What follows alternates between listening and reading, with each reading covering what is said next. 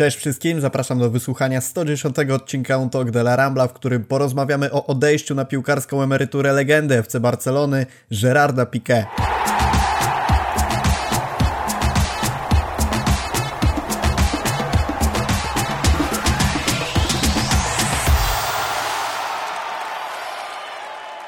Czasem kochać to pozwolić odejść to słowa, jakie Gerard Piqué wypowiedział i chwilę później rozkleił się po nich, żegnając się w ostatnim meczu na Camp Nou z FC Barceloną i jak możemy wywnioskować również z piłkarską karierą, bo powiedział, że w żadnym innym klubie poza Barceloną już nie zagra. Czy po tych słowach wzruszył się również Maciej Miko, czyli mój dzisiejszy rozmówca? Cześć, dzień dobry, witam wszystkim. Troszeczkę, troszeczkę. No właśnie to jest taki dosyć ciekawy temat, bo e, on się już pojawił przy odejściu Messiego. Mówiono o tym, że to jest przecież tylko piłkarz. To jest człowiek, który gdzieś tam 2,5 tysiąca kilometrów od nas kopie sobie piłeczkę, zarabia z tego dobre pieniądze, a potem ogłasza odejście, koniec kariery i my tak naprawdę, no właśnie, bez powodu po nim płaczemy, nazwijmy to w cudzysłowie, bądź nie w cudzysłowie, bo wielu z nas uroniło te łzy. Wiesz, e, odejście Messiego było troszeczkę inne. Tutaj e, tu było dużo bardziej niezrozumiałe, nie byliśmy na nie przygotowani. E, nie spodziewaliśmy się go tak naprawdę. E, no przynajmniej przy samej końcówce, kiedy on przyjeżdżał e, się z nami pożegnać, to my uważaliśmy, że on przyjeżdża się z nami związać jeszcze na dwa lata. To też wtedy może szok był też duży, być może jeszcze większy, natomiast, natomiast był bardzo niespodziewany. Tutaj można było już podejrzewać przez przez ostatnie tygodnie, że, że Pika nie jest zadowolony e, ani ze swojej pozycji e, w drużynie, gdzie zupełnie stracił wyjściową jedenastkę po raz pierwszy tak naprawdę w swojej karierze. Też tak naprawdę możemy sobie to potem już omówić, ale, ale jeżeli chodzi o powody tej sytuacji. Natomiast tak, oczywiście, to, to, to, to wydarzyło się bardzo nagle i wszystkich nas zaskoczyło, dlatego wydaje mi się, że tu emocje wobec, wydaje mi się, wszystkich kibiców były, były, były większe. Porozmawiajmy sobie w takim razie o tym momencie, kiedy Pique zdecydował się na odejście, bo to też jest bardzo ważne. Mówimy trochę w kontekście tego, że był z klubu wypychany, natomiast taka główna narracja, jaka toczy się wokół Pique, to mam wrażenie jednak kieruje nasze myślenie na to, że to on sam zdecydował się e, zakończyć ten piękny piłkarski, piłkarski, no chciałem powiedzieć epizod, natomiast nie można takiej pięknej kariery nazwać epizodem. Za wcześnie, za późno, czy w dobrym momencie Pique zdecydował się na taki ruch według Ciebie? Paradoksalnie może się teraz wydawać, że moment jest niemal idealny tak naprawdę.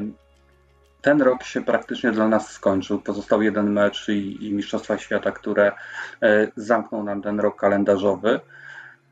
Daje to też możliwość nie tylko uwolnienia e, budżetu na pensję, ale też już daje szansę przygotowywać się, o ile w ogóle jest taki zamysł, do e, zastąpienia Pikę nowym obrońcą Niekoniecznie środkowym, oczywiście.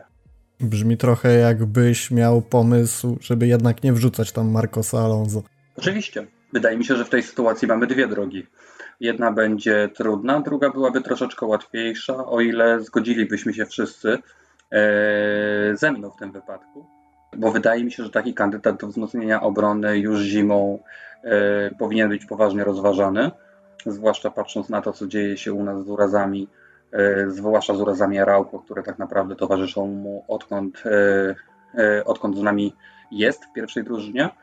Drogi są dwie. No, jedno jest oczywiście Inigo Martinez, który za chwilę wejdzie w ostatnie pół roku swojego kontraktu, więc nie dość, że może negocjować z klubami uczciwie i wedle przepisów.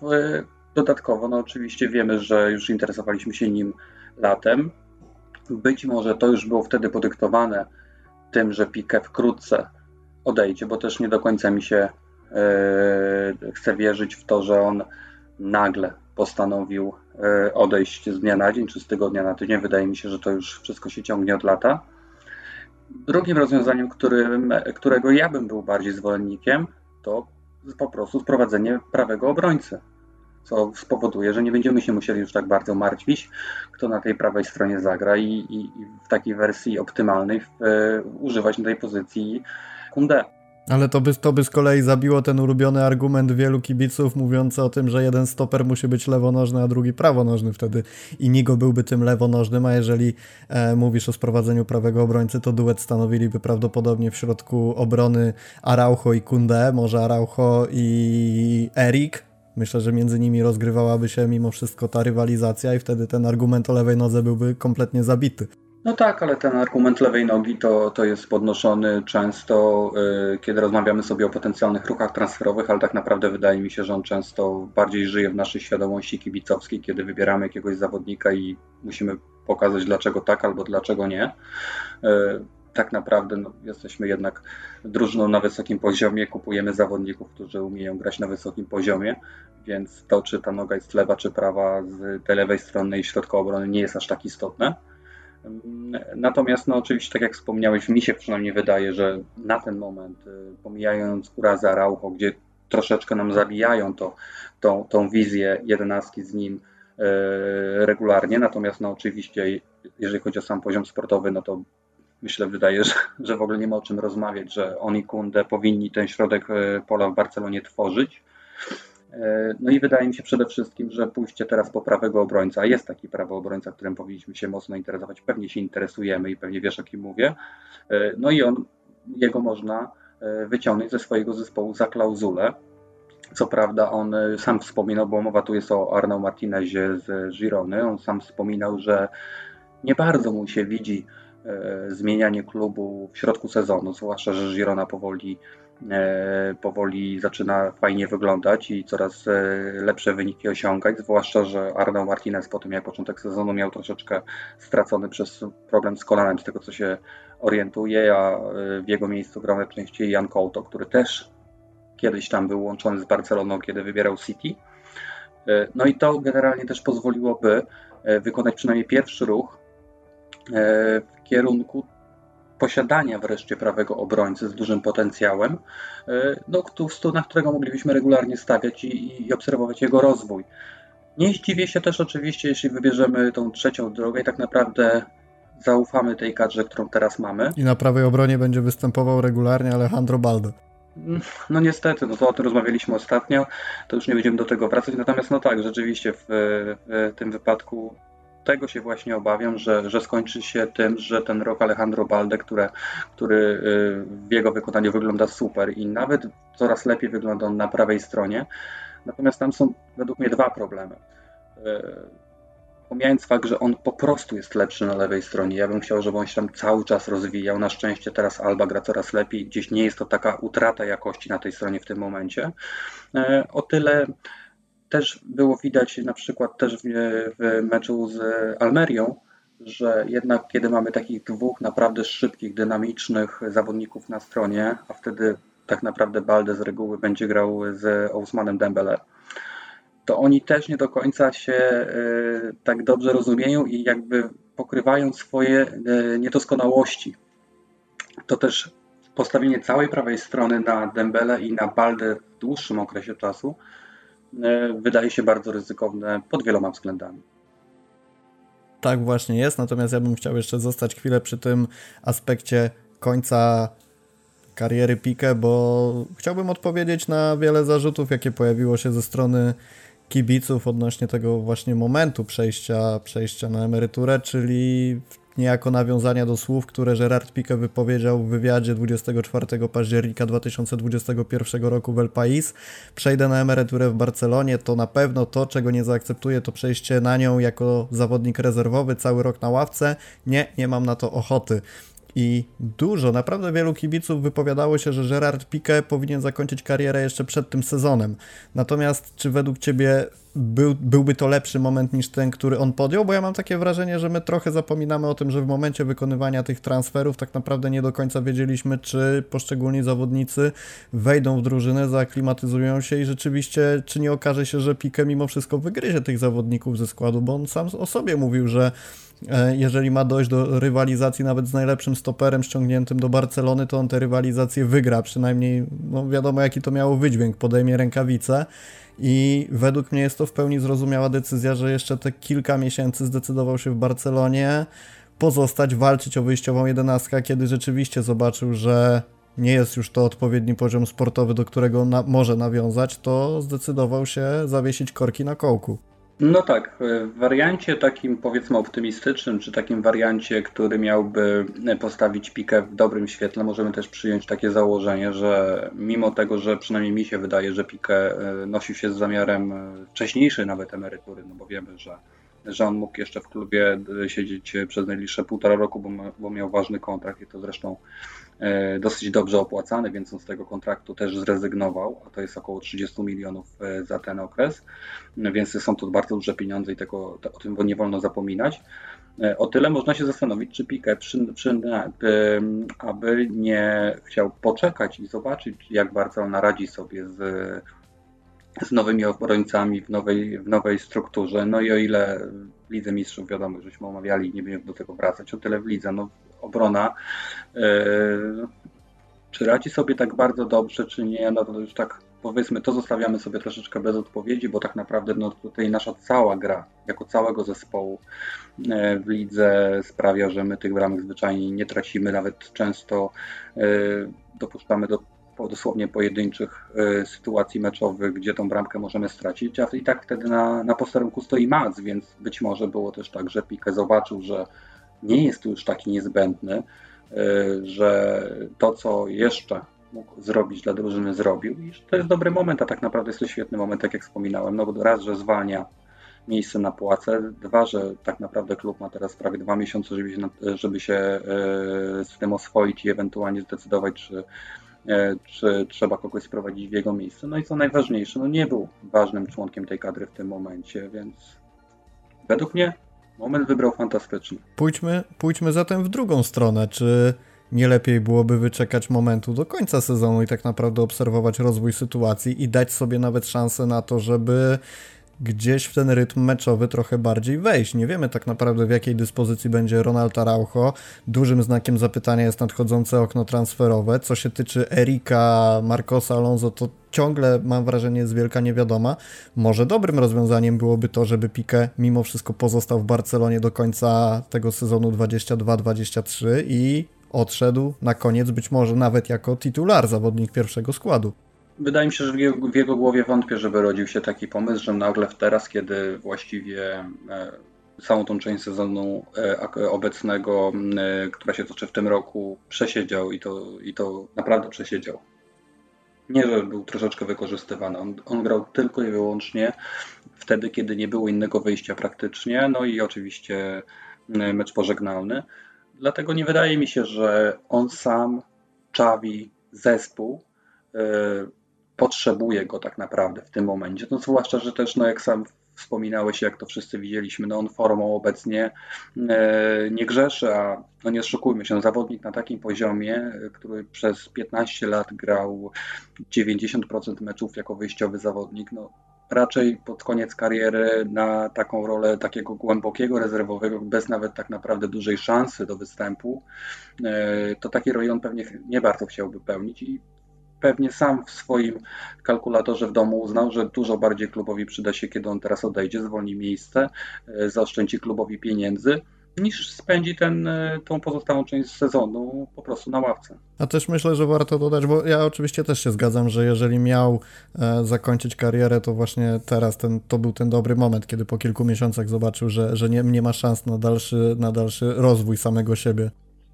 Jeszcze jedna rzecz, no bo on teraz generalnie jest też, był taki na tapecie, był w ruchu, był w grze, no i też mógł być piękne e, pożegnanie na, na Camp Nou w momencie, kiedy drużyna jest e, wysoko, w momencie, kiedy drużyna po meczu jego ostatnim e, obejmuje prowadzenie w lidze, wygrywa pewnie i to jest też bardzo fajny mecz, bardzo fajny moment, już mówię czysto ostatniego meczu oczywiście na Camp Nou.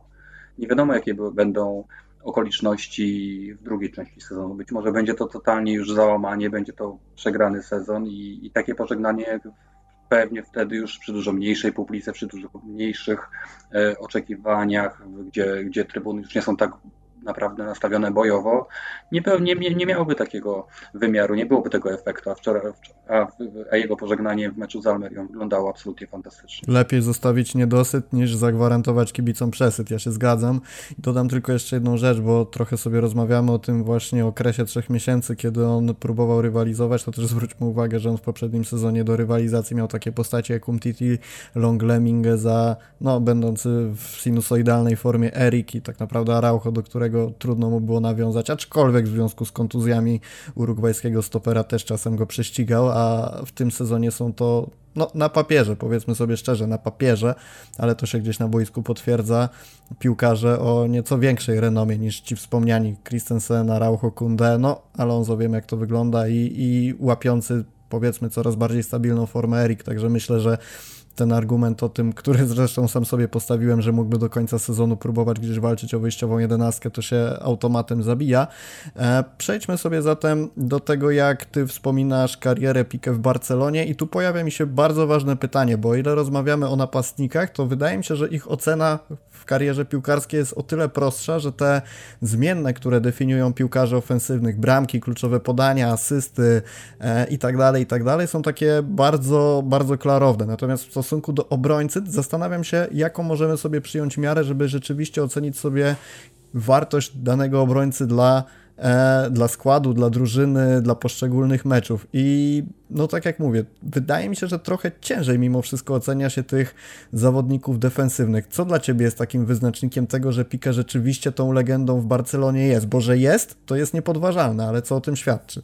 No, przede wszystkim wydaje mi się, że Pique potrafił fantastycznie połączyć e, umiejętności klasyczne dla każdego obrońcy z umiejętnościami czysto piłkarskimi, które często e, na tak wysokim poziomie nie pojawia się nawet u pomocników niezależnie od wszystkiego, co o nim powiemy, dobrego czy złego, no nie da się ukryć, że jest to zawodnik wyszkolony technicznie fantastycznie. Zawodnik, który praktycznie nigdy nie dawał się mijać. Oczywiście no teraz było z tym trochę gorzej z racji oczywiście wieku, że, z racji tego, że motoryka już nie ta sama.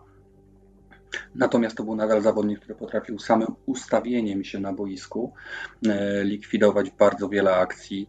Mm, grał świetnie w powietrzu, świetnie grał na wyprzedzenie. No, to jest po prostu obrońca, który naznacza erę dla Barcelony nie dlatego, że e, musimy teraz walczyć z innymi e, kibicami innych drużyn w innych ligach, żeby udowadniać, że on był najlepszy. Nie trzeba. Właśnie to jest najwspanialsze, że nie trzeba niczego udowadniać, bo każdy e, kibic, każdy obserwator, każdy dziennikarz, który spędził chociaż trochę czasu na oglądaniu Barcelony, no zwłaszcza tej, tej przeszłej, no, jednym tchem będzie wymieniał Pikę wśród najlepszych obrońców, jakich widział na świecie. I tutaj wydaje mi się, że nie trzeba w ogóle bronić tej tezy przed nikim. Jest w tym dużo prawdy, a też jak zacząłeś wymieniać te jego atuty, to e, zrodziło mi się kolejne pytanie, które też gdzieś było e, mniej lub bardziej omawiane na różnych forach, natomiast e, ktoś bardzo słusznie zauważył, że Barcelona przez bardzo wiele lat grała na tyle wysoko postawioną linią obrony i wymuszając poniekąd nieco inne zadania na obrońcach, co mam na myśli. Biorąc pod uwagę drużyny grające czysto defensywnie, nie chcę, nieważne, już nie, nie wymieniając nazw tych klubów, natomiast jeżeli drużyna ustawia się czysto defensywnie i ma za zadanie autobusem rozbijać ataki rywali, obrońcy mają automatem dużo więcej okazji do tego, żeby w defensywie się wykazać. Barcelona trzymając piłkę przez 60-70% czasu przez kilka lat, tak naprawdę definiowała to, że Pique miał za zadanie wyprowadzać piłkę, nieco, znaczy między innymi wyprowadzać piłkę, napędzać ataki, rozgrywać gdzieś blisko koła środkowego, natomiast tych okazji do wykazania się czysto defensywnie jest, było mniej i nie uważasz, że poniekąd jest tak, że żeby to ująć dobrze, że Pique miał dużo mniej okazji do tego, żeby wykazać się jako obrońca, niż rzeczywiście mógł pokazać będąc na boisku. No nie, z tym się kompletnie nie zgodzę. Wiesz dlaczego? Dlatego, że e, jak sam wspomniałeś, Barcelona rzadko się broni w trakcie meczu. Właściwie jeżeli chodzi o obronę e, zorganizowanego ataku, ustawionego ataku pozycyjnego, to się zdarza jeszcze rzadziej. Mm, więc obrońca w Barcelonie ma może nie tyle dużo roboty defensywnej, co ta, e, co ta praca może przyjść w bardzo różnych momentach. Często, kiedy ta defensywa jest nieustawiona. Pamiętajmy, jak przez lata, nawet teraz, ale teraz już trochę mniej, ale przez lata jak grali boczni obrońcy w Barcelonie, e, którzy często spędzali e, całe mecze pod polem karnym rywala, więc tych dwóch defens defensorów, którzy zostawali na, e, z dołu i też często brali aktywny udział w rozgraniu piłki, czyli też stali na dużym ryzyku, że mogą ją stracić albo że ich niedokładne zagranie szybko uruchomi atak, no to wydaje mi się, że ta, będąc takim zawodnikiem w defensywie, gdzie często sam lub z kolegą musisz e, zatrzymywać ataki e, rywali, które tak jak sam wspomniałeś, nie są na tyle regularne, żeby się dobrze do nich przyzwyczaić, no to wydaje mi się, że jest dużo trudniejsze niż po prostu postawienie czterech ludzi e, w głębokiej defensywie, którzy całe życie się świetnie znają, a ich głównym założeniem jest jej wybicie po prostu gdzieś z pola karnego. No, wydaje mi się, że taka forma e, obrony jest łatwiejsza w ogóle jako, jako zadanie, no i przede wszystkim dużo łatwiej wypracować schemat w takiej drużynie defensywnej, jeżeli chodzi o, e, o taką strukturę. Ruby nawiązał do tematu trzech stoperów, którzy, e, którzy naznaczyli epokę hiszpańskiego i też w ogóle światowego futbolu, czyli Pique, Pujola i Ramosa. I musimy sobie odpowiedzieć na to pytanie, który z nich był najlepszy, czy w ogóle możemy tutaj wskazać najlepszego z nich i zacznijmy sobie, zostaniemy na tym, e, na tym polu katalońskim, czyli nawiążmy do postaci historycznego kapitana, jakim był niewątpliwie Carles Puyol. No właśnie, bo tu też się pojawia bardzo dużo dyskusji i ludzie często, tak mam wrażenie, nawet trochę na siłę i trochę sztucznie oddzielają aspekt czystych umiejętności piłkarskich od tego, jakim dany piłkarz był człowiekiem, kapitanem, liderem i próbują wskazywać na to, że Pujol był lepszym liderem, był lepszym człowiekiem w szatni, był lepszym motorem napędowym na boisku, kiedy trzeba było drużynę podbudować. Natomiast Pique był człowiekiem, który sportowo przewyższał Pujola, ale gdzieś tych zdolności do bycia przywódcą mu zabrakło. I uważasz, że jest sens w ogóle rozpatrywać piłkarza w tych dwóch aspektach osobno, czy raczej musimy postrzegać karierę jako jedno i powiedzieć, że ten lub ten był lepszy? No i który był lepszy w takim razie? To znaczy, nie, nie wydaje mi się, żeby to było jakoś bardzo sensowne teraz y, próbowanie udowodnić, że ten był lepszy, a ten był gorszy. Tak naprawdę obu będziemy rozliczać y, tylko z tego, co dawał Barcelonie. Ja osobiście y, zawsze byłem wielkim fanem Carlesa Pujola za to generalnie, jakim jest człowiekiem, ale fakt faktem pozostaje, że jeżeli chodzi o same umiejętności piłkarskie, no to ja stawiałbym wyżej i Piqué i nawet Ramosa tak naprawdę. Natomiast y, no, Pujol miał niesamowite po prostu cechy dewolicjonalne, jak to się pięknie nazywa. Był fantastycznym kapitanem, był świetnym człowiekiem, był, był gościem, który zamiast zaogniać różne sytuacje, gdzie często po liderach spodziewamy się, że oni będą pierwsi do obrony na przykład złej decyzji sędziego, że oni będą pierwsi wyskakiwać do zawodnika swojej drużyny, który być może został zaatakowany przez swojego zawodnika. No a Pujol był zupełnie innym kapitanem. Pujol był kapitanem, który po prostu e, zrzucał wszystkie problemy, wszystkie awantury, wszystkie sprzeczki od razu na bok, szarpał swoich zawodników, w ogóle się nie, nie, nie, nie odnosił do zawodników rywala, żad, no, do sędziego się akurat, no tutaj się oczywiście zdarzało, natomiast w ogóle się nie odnosił często do, do zawodników rywala, w ogóle na nich nie patrzył, brał swojego zawodnika i przenosił go dwa metry dalej, żeby uspokoić sytuację i gramy dalej. I, I, to mi się wydaje, że to jest taka najfajniejsza forma przywództwa, no bo ona generalnie stawia na to, żebyśmy po prostu grali w piłkę, a nie na to, żeby coś zaognić sytuację, wywrzeć większą presję na, na, na, na sędziach, czy przypodobać się kibicom takimi zagraniami. No to jest takie trochę, zobaczmy sobie na przykład takie dodatkowe ekstrasy na przykład widzimy to często u Araujo, który przeskakuje nad herbem Barcelony za każdym razem, kiedy akurat wybiega y, na dużej szybkości na, za linię boczną wtedy przeskakuje nad tym herbem. I to wszyscy, pamiętam za każdym razem, kiedy on to zrobi, to w internecie jest film.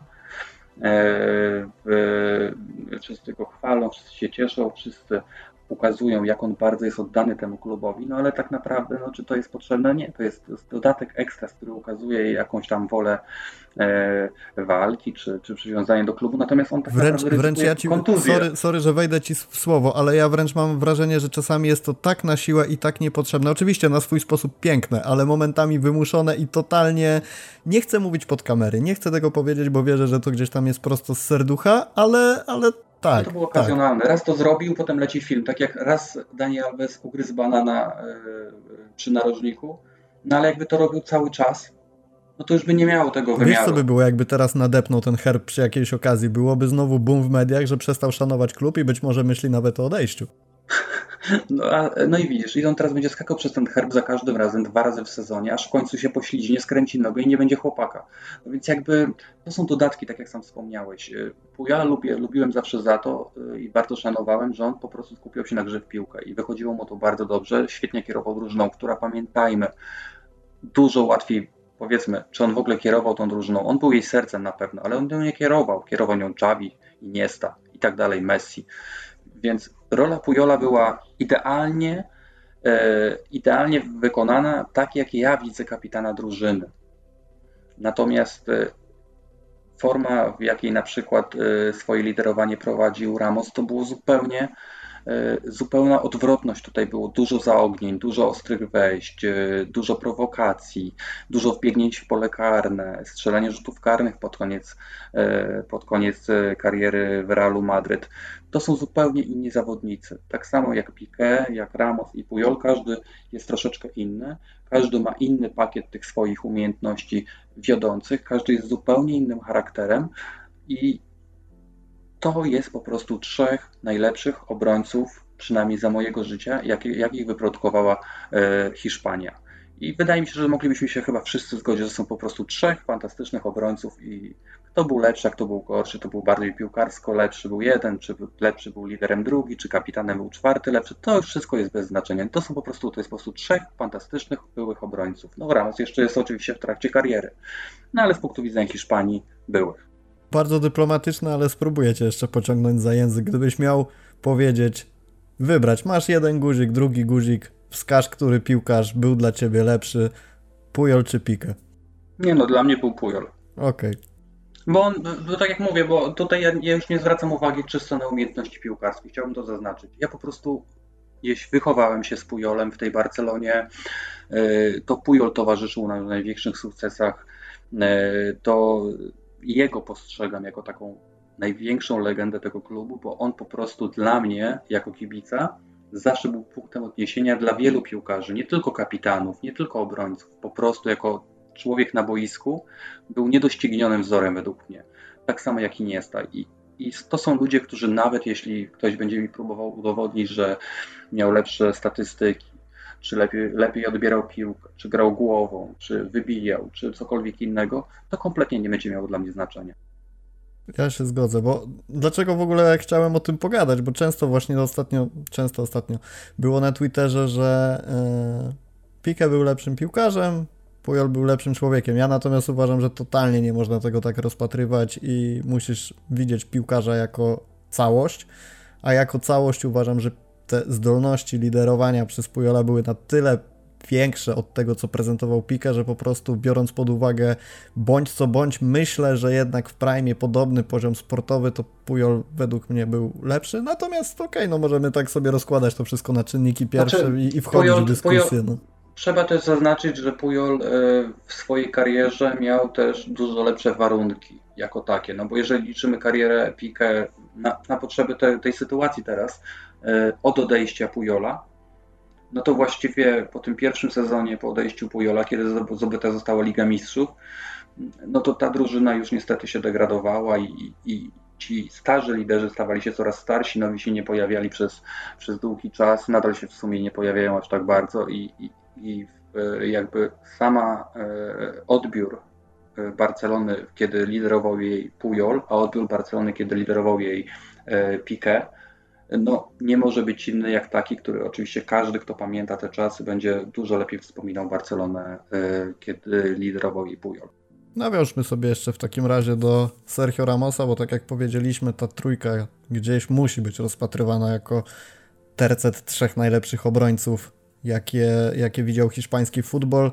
Um, ja mam często wrażenie, że rozmawiając o Ramosie, zaczynamy go za bardzo postrzegać przez pryzmat tego, co dawał w ofensywie. To znaczy, mówiąc, kto był lepszym piłkarzem, czy Pique, czy Ramos, mówimy, że Ramos gdzieś podświadomie mając w głowie to, ile on ważnych bramek zdobył, jak się prezentował, jak bardzo taką wyraźną, zdefiniowaną postacią był w Realu, no również przez to, że nosił opaskę, że te, te sytuacje bramkowe, które wykorzystywał, były często w takich momentach, że dawały trzy punkty i tak dalej, i tak dalej. Żeby nie pozostać gołosłownym, Pique 53 bramki zdobyte w barwach Barcelony w 52 meczach, natomiast oczywiście e, samych występów zanotował 616, Ramos 101 goli, które zdobywał w 97 meczach. E, 671 występów łącznie. Jeżeli to sobie przeliczymy, ile goli zdobył poszczególny z nich w występach, jakie zanotował, zanotowali w swoich klubach, Pique to jest 0,086, Ramos z kolei e, 0,151, czyli no prawie dwukrotnie większy. No rzuty karne mu doszły, zwłaszcza po Ronaldo. To tu też warto zaznaczyć. Tak, ale jeszcze jedna jest dosyć istotna rzecz, bo jeżeli sobie sprawdzimy na to, co tak przebija się najbardziej do mediów, no to pewnie jest Liga Mistrzów. A to Pique ma więcej bramek w Lidze Mistrzów, z tego co pamiętam, chyba o jedno albo dwie to. To według tego, co, co ja widziałem, to Pique ma 14 bramek w Lidze Mistrzów, Ramos ma 15 bramek. A, to może coś zmieniło. Kiedyś pamiętam, że, że Pique jak strzelał bramkę chyba w poprzednim sezonie albo dwa lata temu, to właśnie był w ten moment, kiedy go przeskoczył. No ale w sumie Ramos też mógł strzelić bramkę od tego czasu. Wiesz co, może to jest do sprawdzenia. Oczywiście ja sprawdzałem tylko w barwach Barcelony i Realu, więc może stąd ta różnica. Natomiast sam fakt tego, że Pique zdobył 10 e, bramek w fazie grupowej, jedną bramkę w jednej ósmej finału, dwie w jednej czwartej finału, jedną w półfinale. Ramos zdobył z kolei 8 w fazie grupowej, potem dwie w jednej ósmej, trzy w jednej e, drugiej finału i dwie w finałach. No też weźmy pod uwagę, że te bramki w finałach w 2014 na 1-1 w 93 minucie i bramka w 2016 na, na 1-0, czyli no de facto też poza tym, że to są finały, no to mówimy o dwóch kolejnych finałach, w których uczestniczył Real i dwóch wygranych finałach. Natomiast o co chodzi w tym przydługim wstępie? Nie masz takiego wrażenia, że Pique jako obrońca był piłkarzem lepszym od Ramosa, ale przez to, że Ramos zdobywał bramki, to często się go rozpatruje jako lepszego piłkarza? Znaczy, czysto sportowo-technicznie yy, wydaje mi się, że Pique jest po prostu lepszym piłkarzem od Ramosa. Yy, natomiast my też musimy ich oceniać w, pod yy, kątem warunków, w jakich oni występowali. Gdybyś zamienił ich rolami, to znaczy Ramos trafiłby do Barcelony, a Pique grałby w Realu Madryt, to wydaje mi się, że na tym e, układzie obie drużyny po prostu by straciły. Ramos idealnie wpasował się w Real Madryt, a Pique idealnie wpasował się do Barcelony i tak to zostało e, gdzieś w kartach rozdane, w gwiazdach zapisane i tak być musiało. Mm, jeżeli teraz mamy sprowadzać wszystko do wybrania pojedynczych bramek, e, które strzelał Ramos na przykład w finałach Ligi Mistrzów, co oczywiście jest super ważne, już nie będę mówił o tej 94 minucie, bo to, bo to było coś, co chyba w ogóle sprawiło, że ludzie Ramosa na świecie zobaczyli zupełnie inaczej troszeczkę. Mm, i, i zaczęli go wreszcie rozpatrywać jakiegoś, tak, jako takiego topowego obrońcę.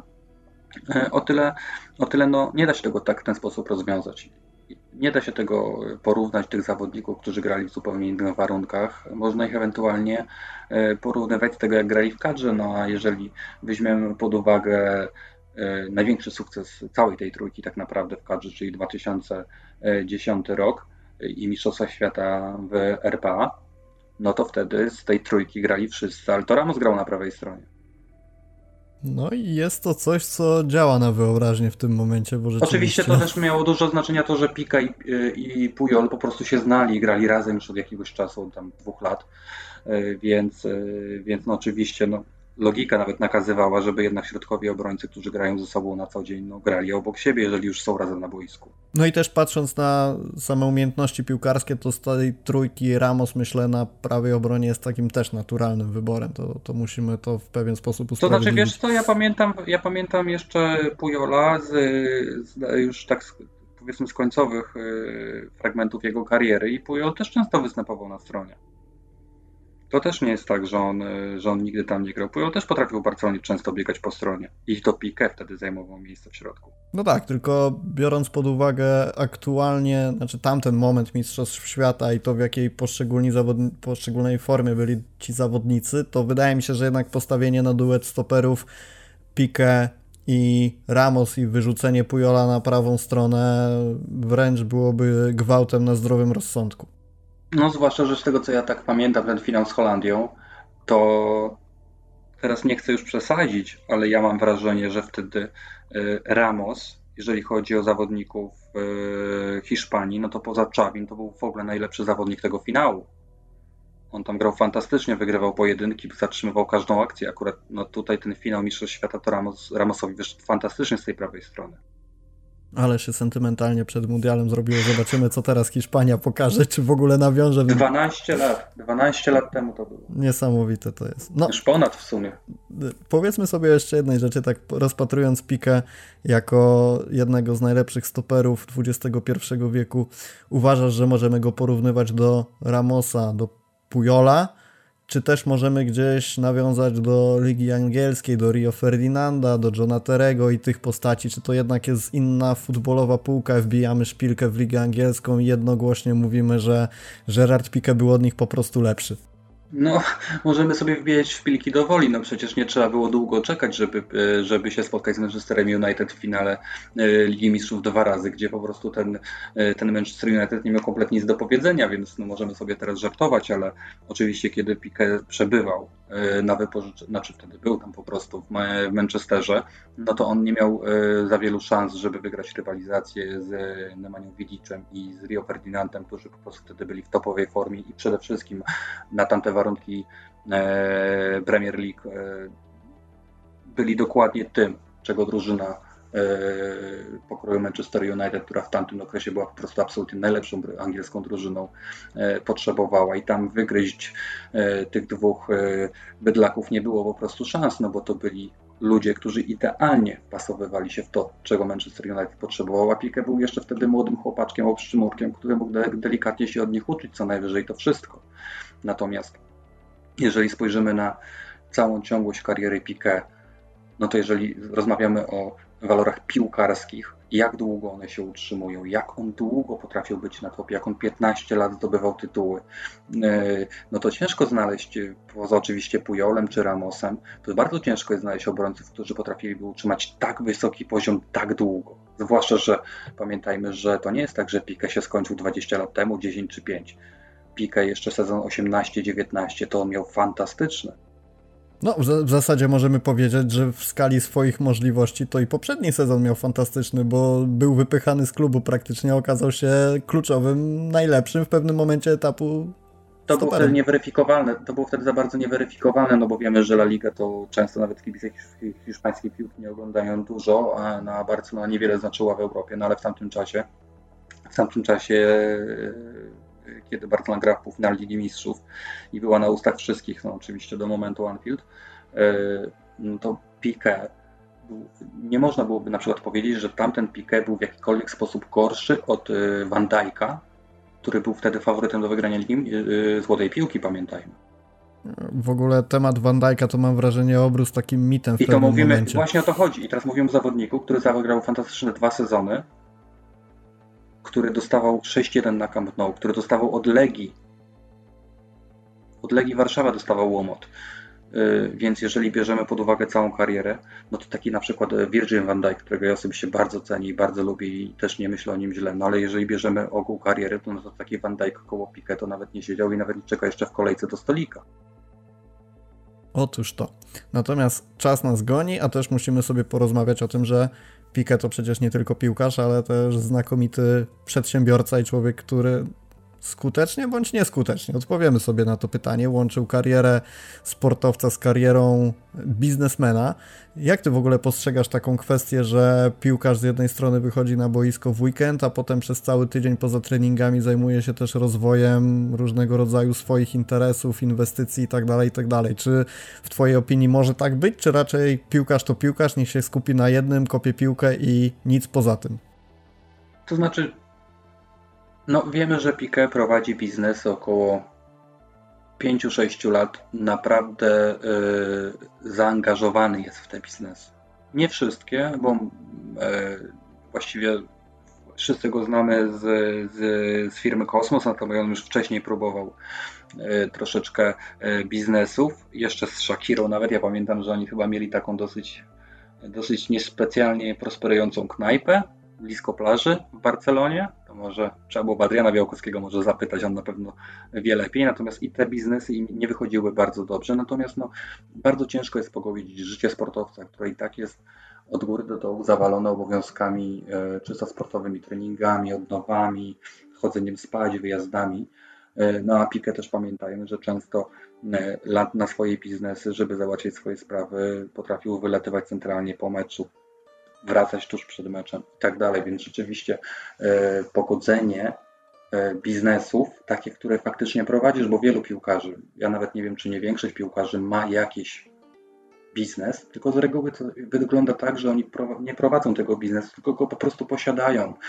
Czy to sobie kupią jak Messi hotele, czy coś innego, no to z reguły tym wszystkim zarządza kto inny. Oni tylko twarzują i przyjmują zyski. No Piqué był bardzo zaangażowany w swoje projekty, angażował mnie zresztą w Barcelonę, no bo nie zapominajmy, że to on ściągnął Rakutena e, na Camp Nou jako sponsora.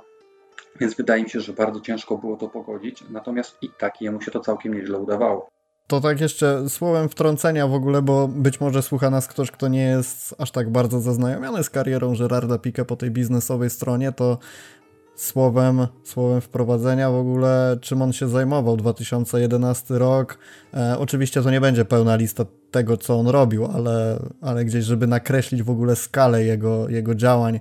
2011 rok to jest zainwestowanie 2 milionów euro w tak zwaną firmę Kerat Games, odpowiedzialną za tworzenie o, gier na smartfony. O to mi chodziło, o to mi chodziło tą spółkę, bo on tam był chyba udziałowcem, a nie stworzył ją. Tak, tak, tak. On tam zainwestował kaskę. E, ta firma w 2018 roku została zamknięta ze względu na to, że no nie prosperowała za dobrze. Zresztą oni wydali w ogóle jedną grę, która nazywała się Golden Manager, jakiś tam symulator symulator piłki nożnej. Natomiast co do tego zaangażowania, bo to jest też ciekawa sprawa, że z jednej strony są piłkarze, którzy tylko, tak jak powiedziałeś, udzielają powiedzmy swojego nazwiska, żeby opakować jakieś, jakieś inwestycje i pokazać, że on w tym uczestniczy, a tutaj Pikę taka informacja trafiła do mediów, że przed świętami Bożego Narodzenia przeczesał profile pracowników, którzy byli aktualnie w tamtej firmie i chcąc poznać ich zainteresowania, gdzieś tam dokopywał się do poszczególnych szczegółów i na bazie tego kupował prezenty świąteczne, także to jest jakaś w ogóle niesamowita sprawa.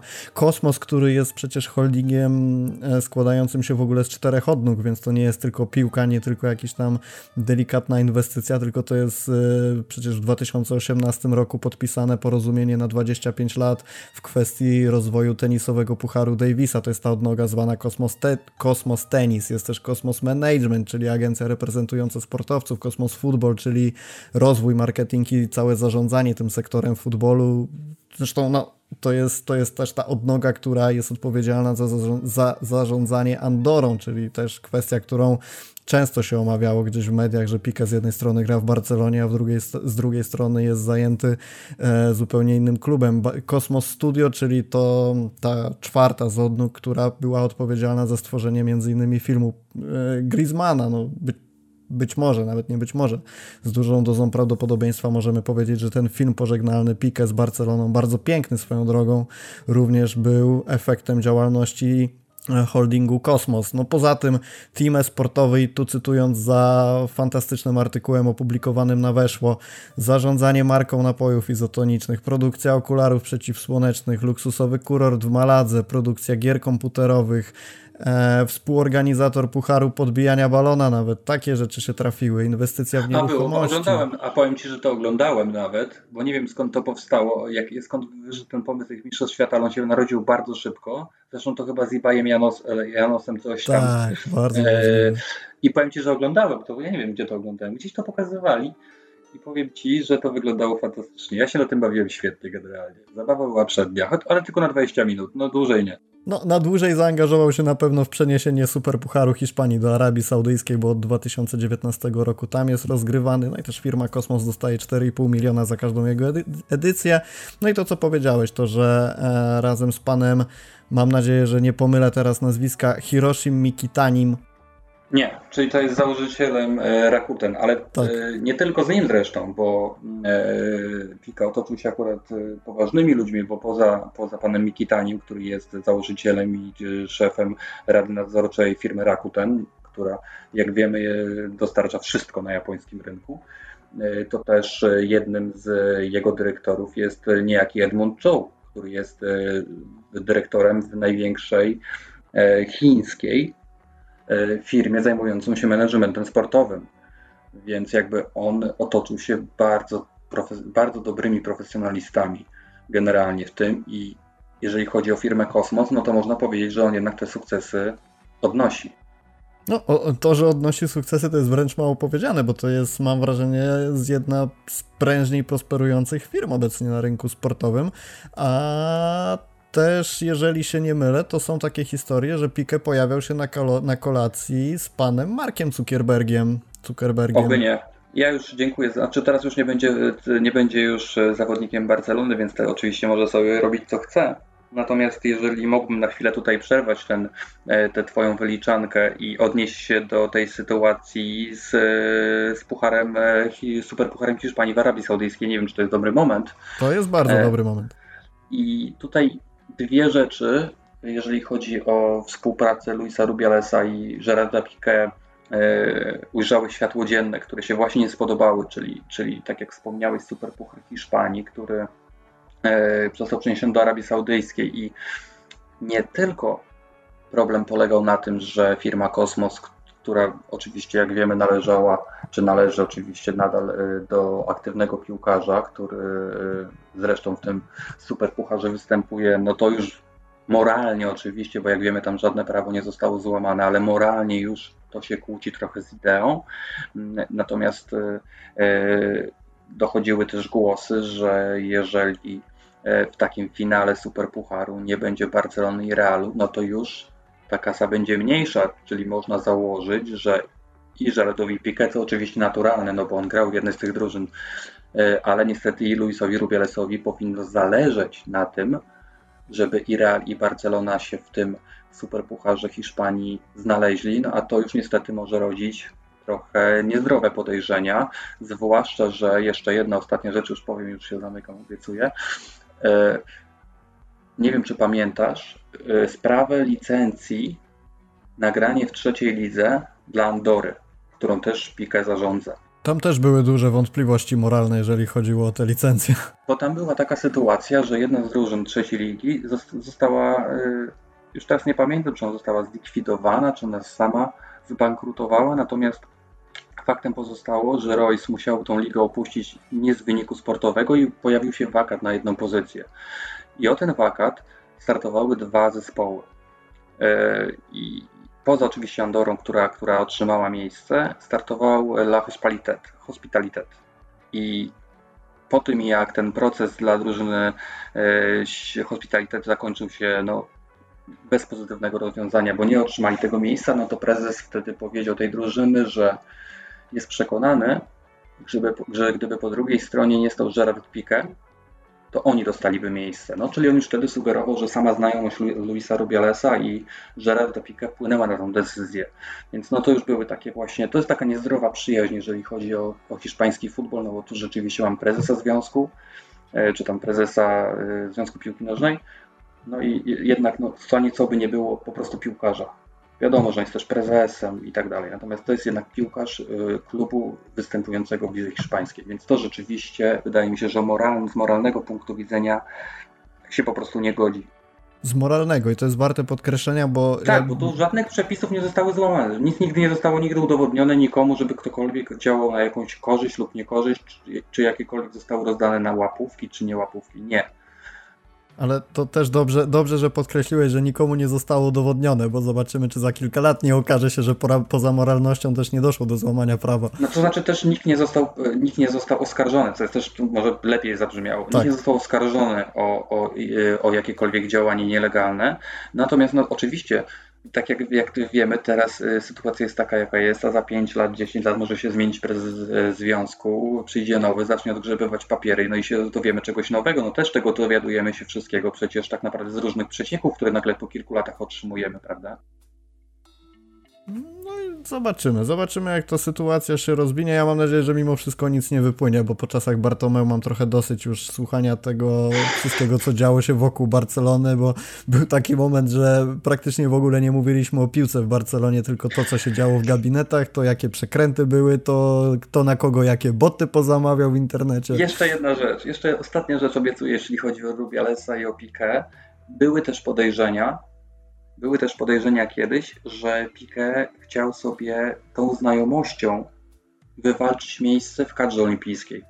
Na ostatnie, na ostatnie igrzyska. On ostatecznie na nie nie pojechał, więc temat się rozmył, ale też pamiętam, że było o nim dosyć głośno swego czasu. Tak, no to, to ja akurat też się zgadzam, że zdecydowanie za bardzo momentami Pique wykorzystywał swoją pozycję do wszelkiego rodzaju interesów. Natomiast jeszcze jedna rzecz odnośnie samych tych biznesów, bo ciekawi mnie twój pogląd na tę sytuację, że ja sobie lubię przytaczać przykład Ronaldinho, bo dużo o Ronaldinho mówiło się, że gdyby on bardziej przyłożył się do treningów, to byłby lepszym piłkarzem, co jest według mnie bzdurą.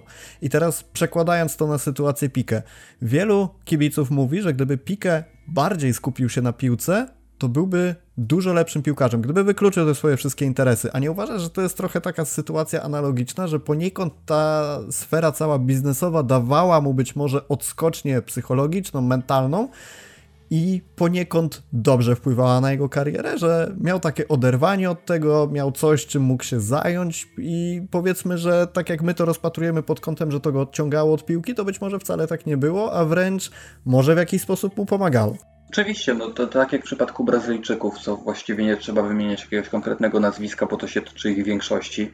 Oni mają jakiś swój sposób na życie, oni z reguły wywodzą się z takiego środowiska, nie innego. Oni dostając pieniądze chcą się nimi trochę pochwalić, chcą je trochę wykorzystać i dużo bardziej e, one działają na ich wyobraźnię często niż piłkarzy, którzy urodzili się w Europie, często pochodzą z dobrych domów. Plika jest przecież ze świetnego domu. Mama tam chyba zarządzała szpitalem wiesz, e, więc jakby no, nie brakowało im pieniędzy, chyba tata jest prawnikiem, jak się nie mylę.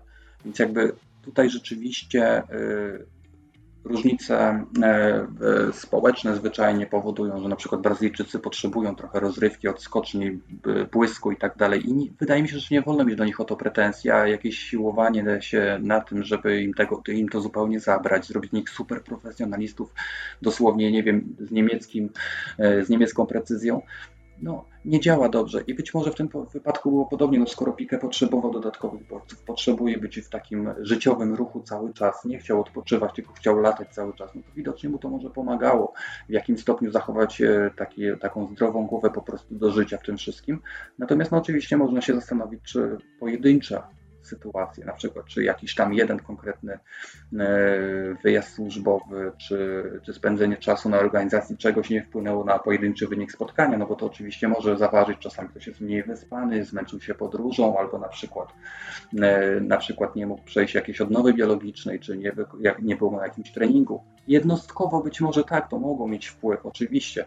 E, natomiast, no, co znaczy lepszym piłkarzem? No, Pique nie mógłby być już lepszym piłkarzem, mógłby bardziej ukazywać te swoje walory, może popełniać mniej błędów czasami, oczywiście, natomiast, no mówię, no, jesteśmy w takiej sytuacji, jakiej jesteśmy. Pique był, jest takim człowiekiem, jakim jest, on potrzebował tego. Na pewno, gdyby, gdyby sam uważał, że sprawia to problem e, temu jego głównemu zadaniu, czyli graniu w piłkę i, i, i tak naprawdę przez to źle się dzieje w Barcelonie, no to na pewno by z tego w jakimś stopniu zrezygnował, wydaje mi się, więc, więc nie, nie. Oczywiście mówię, może to działać jednostkowo czasami w pojedynczych meczach, ale jako całość, no. Ja też nie, ma, nie wiem do końca, jak ludzie mają wrażenie, ale ja tak, wydaje mi się przynajmniej no, tak, z tego co wiem, no to piłkarze to nie, to nie są ludzie, którzy po prostu wychodzą rano, robią trening, wracają na, na chwilę na siłownię, potem jadą do domu, siedzą na kanapie przez 5 czy 6 godzin, potem idą spać, wstają i znowu idą na trening. Nie, no to są normalnie ludzie tacy jak my, którzy mają życie i dodatkowo jeszcze pieniądze i możliwości, żeby robić przeróżne rzeczy i z reguły je robią. Tylko po prostu skala ich wydatków i inwestycji jest zupełnie różna od tego, co my robimy, bo to też no jest... tak, tylko, tylko widzisz, jak ty chcesz iść na piwo z dziewczyną, no to dzwonisz do niej, umawiasz się z nią na piwo, bierzesz taksówkę i jedziesz y, 10 kilometrów stąd, no jak chce iść na piwo z dziewczyną, to zamawia samolot i leci 10 tysięcy kilometrów, jak ma ochotę. No i to jest ta różnica, że rzeczywiście, no, to jest ich życie, no i tak cały a, a jak lata z własną drużyną, nie wiem, dwa lata temu, nie, poczekaj, żebym nie oszukał, w zeszłym sezonie, w tym roku jeszcze też, Barcelona nie, za, przez trzy miesiące zagrała u siebie raz tak się nakładały różne wydarzenia, superpuchary Hiszpanii, y, puchar i tak dalej. To zagrał raz, grała Barcelona na Camp Nou przez trzy miesiące praktycznie. No więc on wtedy też był cały czas w podróży, też mógł być cały czas zmęczony i tak dalej, i tak dalej. Czyli ta, ta forma tego życia się nie zmienia. Może jest trochę bardziej intensywna, no, ale jest bardzo podobna. Przejdźmy sobie do kolejnego, tak nazwijmy to segmentu, tego co musimy omówić w kontekście Gerarda Piqué, czyli tego, jakim potrafił być człowiekiem na konferencjach prasowych, w różnego rodzaju wypowiedziach, Nie da się odmówić tego, że język miał bardzo cięty, nie gryzł się w niego to na pewno. I też wielokrotnie podpadał nie tylko kibicom drużyn przeciwnych, ale nawet kibice Barcelony mówili, że czasami przesadza w swoich wypowiedziach i żeby nie pozostać gołosłownym, no to mamy na przestrzeni całej jego kariery piękne słowa na celebracji w sezonie, po sezonie 08-09, że kto nie skacze, ten madridista. Mamy takie wypowiedzi jak kwiecień 2011 roku po El Clasico, kiedy Barcelona miała 8 punktów przewagi w tabeli ale finalnie Puchar Króla z kolei wygrał Real. Padły takie słowa w tunelu prowadzącym do szatni po El Clasico, że wygraliśmy już waszą hiszpańską ligę, teraz wygramy wasz Puchar Króla. Kwiecień 2015 roku, finał Pucharu Króla. Chciałbym go rozegrać na Santiago Bernabeu, ponieważ jest to neutralny obiekt. Prawda jest taka, że dalej nie rozumiem, dlaczego nie udostępniono stadionu. To tak w nawiązaniu do tego, że zarząd Realu miał niejako blokować możliwość rozegrania finału na swoim stadionie, żeby nie zobaczyć celebracji Barcelony. E, sierpień 2015 po wygraniu Superpucharu Europy przez Barcelonę. E, to było takie nagranie wideo, jak piłkarze świętowali na murawie. Pique wówczas powiedział dalej, chłopaki świętujmy, niech się pie ci z Madrytu, niech widzą naszą rundę z Pucharem. Sam podkreślał, że mecze Realu z Juventusem oglądał w koszulce Buffona, mówił, że gwizdy na Bernabeu to symfonia, pokazywał Manitę, to wszyscy wiemy, nazywał Espanyol de Cornea, a nie Espanyol de Barcelona, żeby podkreślić odrębność lokalnego rywala od miasta, które tak kochał. E, podkreślał odnośnie do Espaniolu, że e, jego majątek wynosi więcej niż cały budżet Espaniolu w danym tam sezonie. Mnóstwo takiego rodzaju wypowiedzi moglibyśmy wyciągać. I teraz pytanie do ciebie. Uważasz, że tego rodzaju słowa są dobre na konferencjach prasowych, czy ogólnie, generalnie gdziekolwiek rzucane, czy raczej piłkarze powinni być grzeczni, ułożeni i wręcz czasem poprawni politycznie w swoich wypowiedziach? Nie no, mamy poprawnych piłkarzy politycznie mamy niepoprawnych politycznie. No. Nie uważam, że e, mówienie tego czy innego na konferencjach tylko dlatego, że jest to coś, czego się nie spodziewaliśmy i jest złe, nawet jeśli w kogoś uderza. No Pika jest po prostu pierwszym socją w, naszej, w naszym klubie. Jest 35-letnim facetem, który całe życie spędził w Barcelonie. Od najmłodszych lat jej kibicuje, więc od najmłodszych lat na pewno jest nasiąknięty jakimś tam niechęcią do Realu Madryt, niechęcią do Espaniolu. Zresztą sam nieraz e, i czy to na Corneja, czy, czy na Bernabeu dostawał masę gwizdów dodatkowo na, na Espaniolu. Przecież no to i piosenki już na jego, i na Shakirę wymyślali, i dzieci jego, e, potrafiło się jego dzieciom dostać nawet, więc jakby Jasne, że on był zaczepny, jasne, że, jasne, że on potrafił wbić szpileczkę, ale dlaczego miałby tego nie robić? Dlaczego każdy ma być grzeczny? Nie, bo ja się bardzo akurat z tego cieszę. Wiadomo, że on zrobił sporo z tego, mam wrażenie, pod publikę to jest trochę, ja czasami tak myślę, jak piłkarze tak, tak mówią takie mocne rzeczy, to czasami mam takie wrażenie, jak oglądam, e, rzadko mi się zdarza, ale jak na przykład oglądam jakąś rozmowę polityczną w telewizji, mam takie wrażenie, że oni tak kłócą, kłócą, kłócą, kłócą, a jak wychodzą, kamery zgasną, światło zgaśnie i wszystko się wyłączy, to oni już przybijają piątkę i idą razem na wódkę. E, to też jest element jakiegoś show, to też jest element jakiejś gry.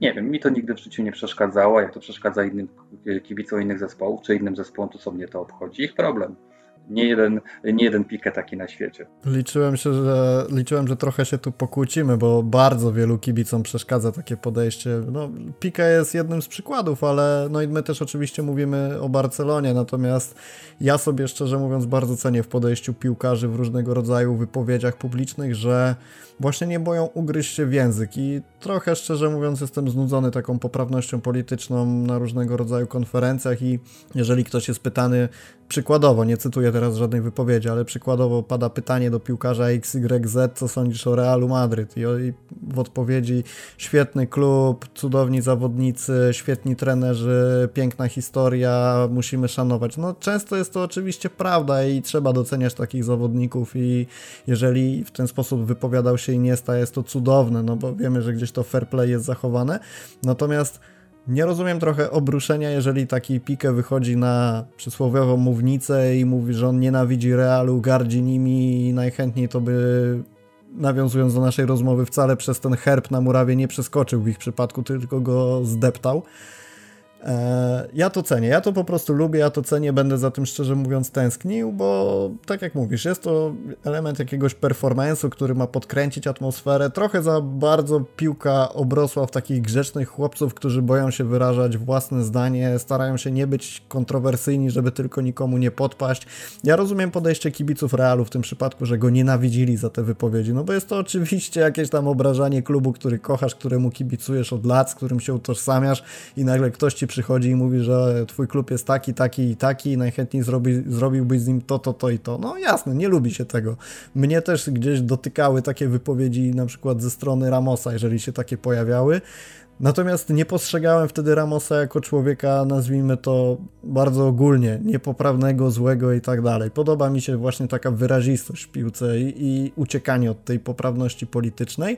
I od razu chciałem nawiązać tym samym do tematu, czy nie uważasz, że Barcelona traci ostatniego zawodnika w swojej kadrze, który miał taki charakter, który budował szatnię od strony mentalnej, no bo oczywiście możemy mówić, że piłkarzem, który pokazuje charakter na boisku jest Gavi, ale jakby mam wrażenie, że to jest zupełnie inna skala na ten moment.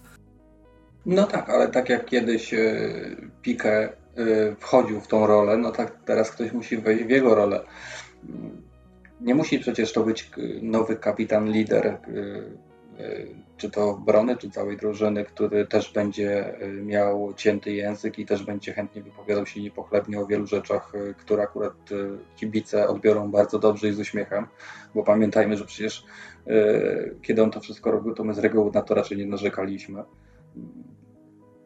Będzie to ktoś inny po prostu, ale czy no nie, nie uważam tak szczerze mówiąc. Uważam, że po prostu odchodzi gość z wielkimi jajami, ale w są goście, którzy mają jaja i teraz będzie idealny moment, żeby te jaja pokazać, no tak naprawdę. Może nie fizycznie, ale, ale pokazać je po prostu na boisku i nie wydaje mi się, żeby na przykład Araujo nie mógł być takim gościem. Araujo jest generalnie bardzo sympatycznym grzecznym, to prawda, więc on raczej e, nie będzie tutaj uderzał w zawodników, trenerów, kibiców, kogokolwiek innego zespołu co nie będzie przeszkadzało, żeby walczył mm, za całą drużynę e, w inny sposób. Więc nie, nie uważam tak.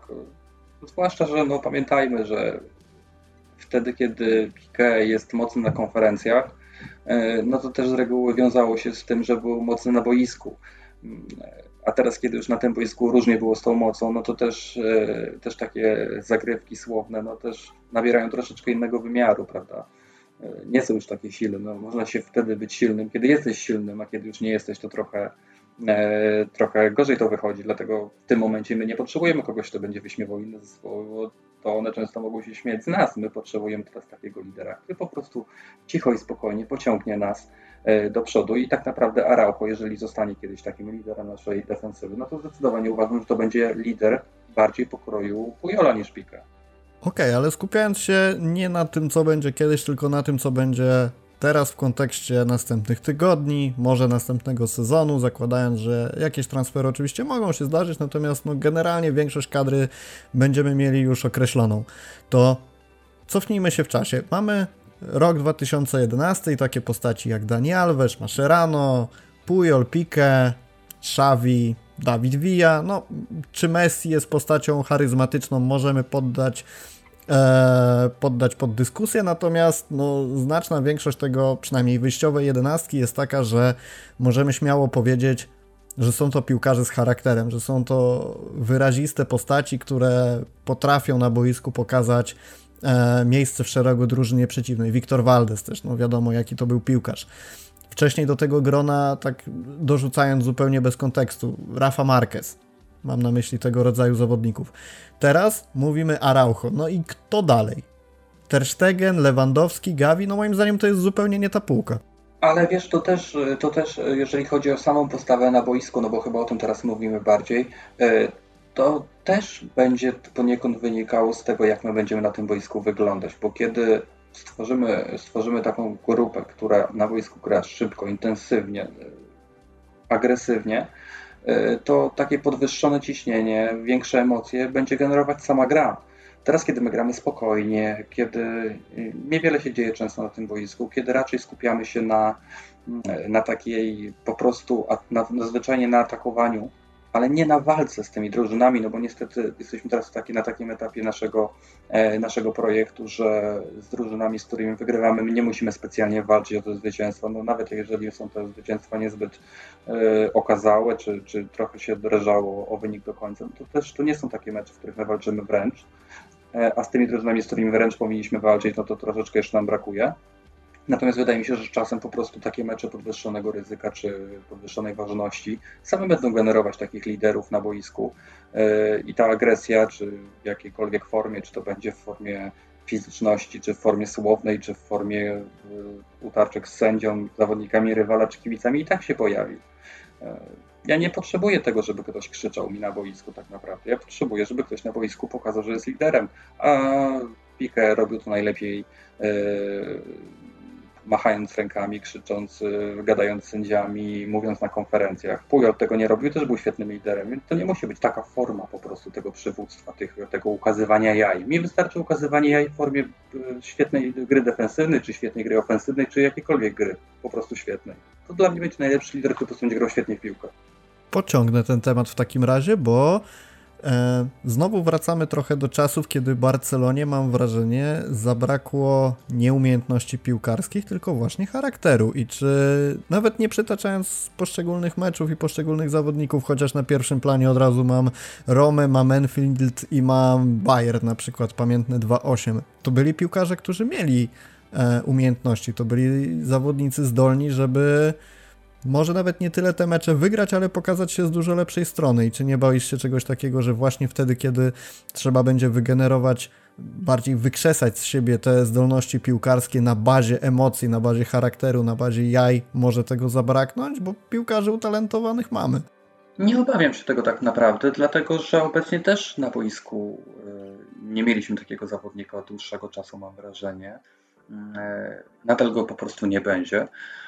Myślę, że on się z czasem, taki zawodnik pewnie się pojawi, jeden czy dwóch czy trzech, który przejmie tą, e, tą e, rolę zawodnika motywującego, nazwijmy to, kiedy trzeba przycisnąć, kiedy trzeba wskazać kolegom odpowiednią drogę. No, rozmawialiśmy o tym, że Robert już to poniekąd trochę robi. E, zastanawiam się właśnie wtedy nad tym, czy czy Czawi właśnie nie będzie chciał postawić na takiego Inigo Martineza, no bo to, się tak przynajmniej w czystej teorii wydaje zawodnik do takiej roli idealny no tylko wtedy taki zawodnik powinien być na boisku. A czy my chcemy teraz e, wprowadzać kolejnego zawodnika, który miałby grać e, do środka pola, a zostawimy tych naszych trzech, czterech tak naprawdę obrońców, którzy musieliby się trochę bić o jedno miejsce? Nie, nie, nie widzę tego. Mm, dlatego wydaje mi się, że dużo prościej byłoby po prostu grać tak jak gramy, robić swoje, a ten lider po prostu się ukaże sami. Ja bym stawiał w ciemną na Araujo. Wydaje mi się, że to jest idealny materiał na takiego, e, na takiego zawodnika, tylko oczywiście musi być zdrowy. To słowem zakończenia tego podcastu zatęsknimy za pikę twoim zdaniem? Pewnie, że zatęsknimy. Ja już tęsknię, wiesz. To jest trochę tak, że w momencie, kiedy już te, e, kiedy, kiedy Gerarda Pique już z nami nie ma, to już zapominamy te wszystkie rzeczy, które nam się nie podobały. Zapominamy, zapominamy o tym wszystkim, co było złe, e, a pamiętamy tylko e, to, co dobre.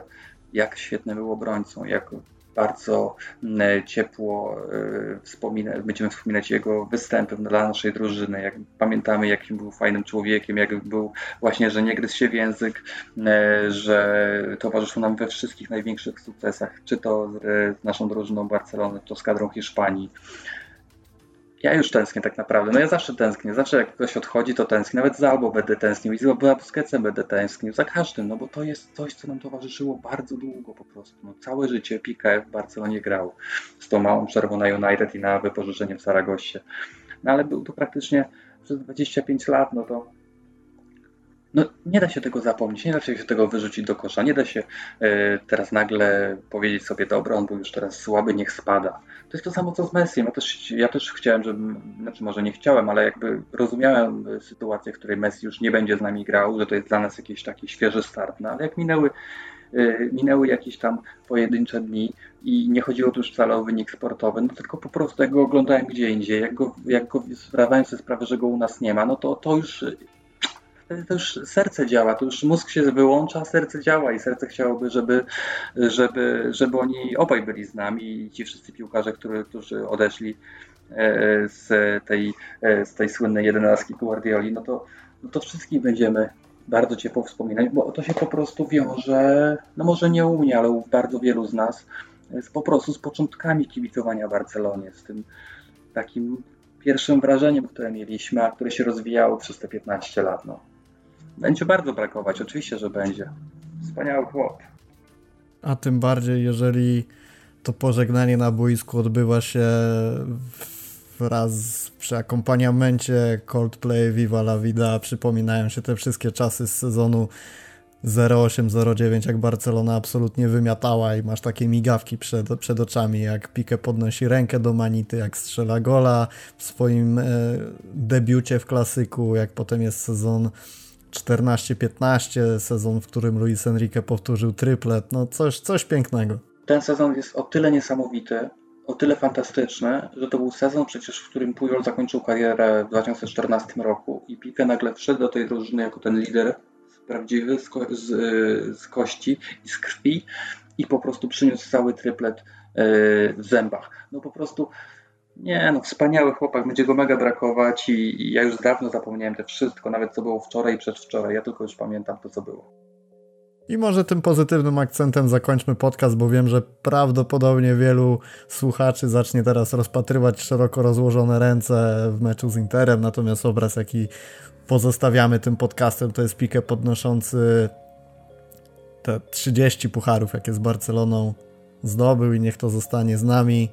Maciej Miko był naszym rozmówcą dzisiaj. Dzięki bardzo i mam nadzieję, że jak zwykle do zobaczenia, do usłyszenia wkrótce. Dziękuję Wam bardzo, sam Prepikę i słyszymy się następnym razem e, już prawdopodobnie nie wiadomo kiedy. Zobaczymy. W tematach mundialowych myślę już. Zobaczymy. Tak czy siak się pewnie usłyszymy. Dzięki wielkie do usłyszenia. Do usłyszenia, na razie.